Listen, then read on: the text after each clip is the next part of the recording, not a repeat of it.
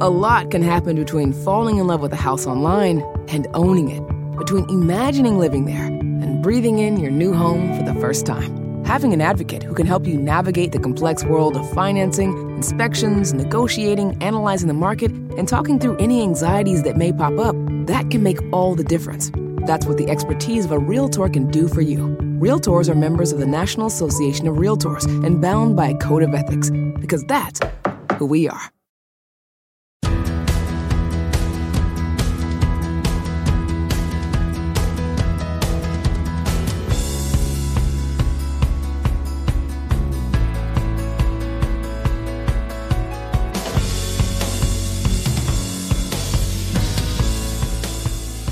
Hey, it's Rachel Cook, your Modern Mentor, and today we're going to talk about some of the work habits and routines that it may be time for you to rethink. Sometimes the things we think are serving us are actually holding us back from something bigger and better.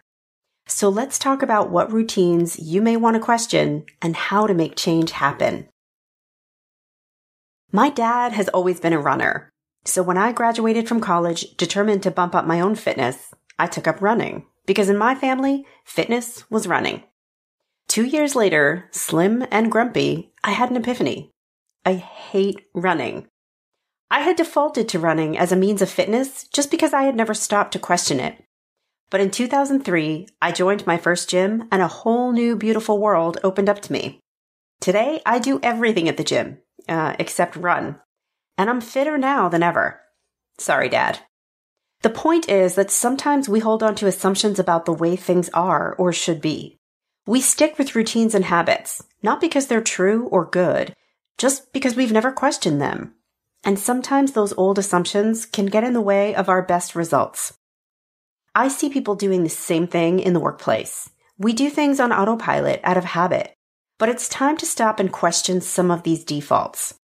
Today, let's talk about the most common habits that have us stuck and the tactics we can use to break out of them.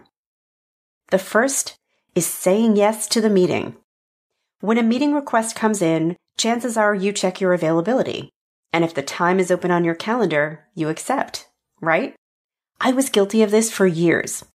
But what if we asked better questions? Instead of just asking, am I available?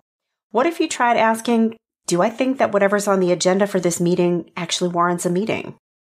Is there something specific the organizer is looking for me to deliver in this meeting, or is it just to keep me in the loop, which, by the way, I could probably do with an email? Would attending this meeting help me to deliver on my goals and commitments? Will this meeting provide me with an opportunity for exposure or connection to someone important? Is participating in this meeting the best relative use of that hour? If your answers are anything but yes, then you owe yourself the gift of a pause before you hit accept. Being invited to a meeting doesn't or shouldn't obligate you to donate an hour of your time to someone else's agenda. An open slot on your calendar doesn't have to equate to an implicit invitation to anyone else to snatch up that time.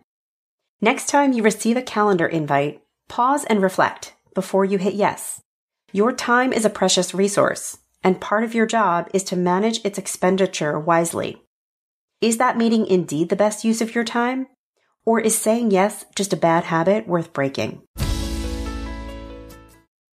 It's one thing falling in love with a house, picturing yourself moving in and calling it home, and quite another navigating the world of price negotiating, mortgage lenders, and finding the budget that works best for you. An agent who's a realtor can make understanding that world easier. Realtors have the expertise, access to proprietary data, and tools to help you get from imagining living somewhere to actually doing it. That's the kind of help we can provide, because that's who we are. Realtors are members of the National Association of Realtors. Hey, it's Rachel. If you're like me, then you love hearing from inspiring leaders, especially when it comes to the bold decisions they've made on their journey to success. That's why I recommend checking out the new season of Deep Purpose from Harvard Business School.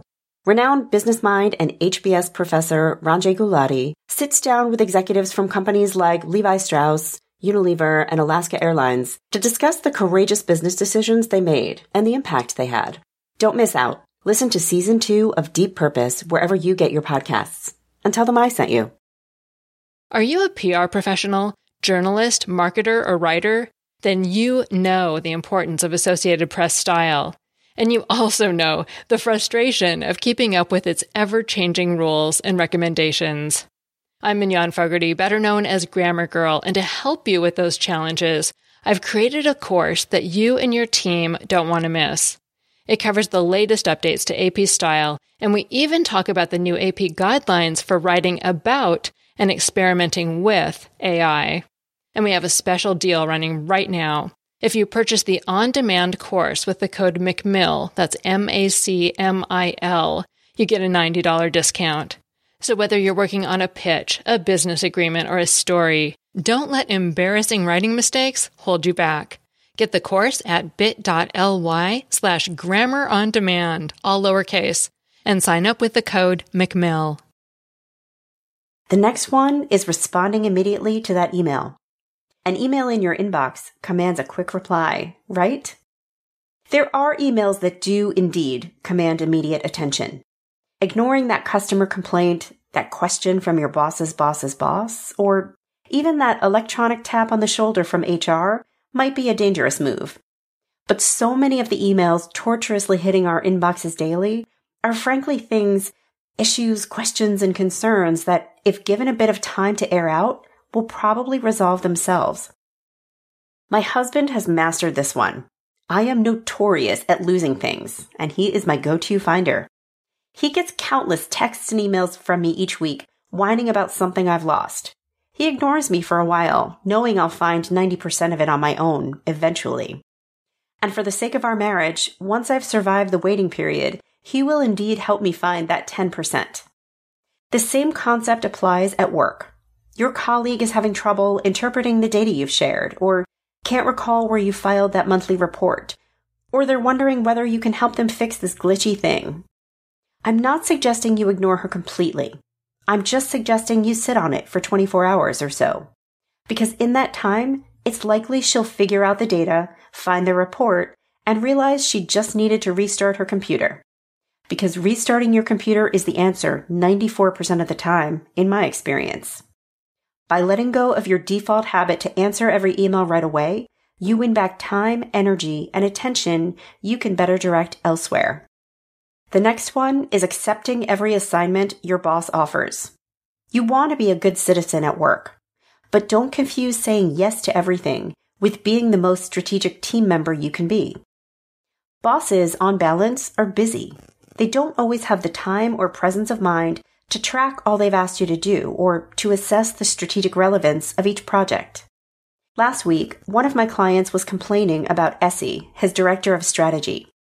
I asked her nearly 2 weeks ago to deliver a report to me, and I'm still waiting on it. Out of curiosity, I asked him how many other things he had asked of Essie in the past few weeks. He did a quick scan of his sent box and realized he'd asked 7 different things of her in the past 3 weeks. He wasn't tracking these things, and suddenly he realized he had asked a lot of her. He needed to help her prioritize, but Essie needed to be better at asking questions of him. Next time you're in Essie's position, challenge your default to say yes, and try asking your boss, how should I think about the priority of this project, task, or activity relative to the others on my plate? What's the outcome you're hoping this project will deliver, and is there a faster or more efficient way to get us to that outcome? And might anyone else in the organization be working on something similar that maybe we could leverage? Play the role of strategic thinker to ensure you're spending your limited time and energy in the most productive ways. What are some of the other default habits you find yourself falling into? Maybe you're chasing the next promotion without asking yourself whether you really want it.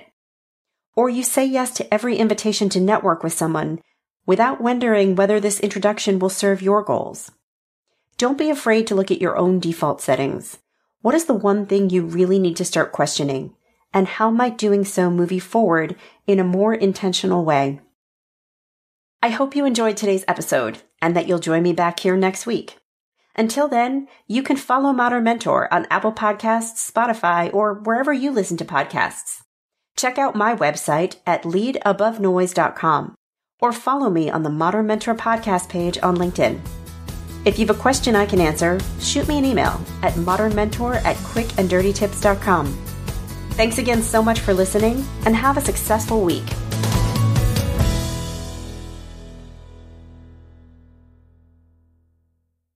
It's one thing falling in love with a house, picturing yourself moving in and calling it home, and quite another navigating the world of price negotiating, mortgage lenders, and finding the budget that works best for you.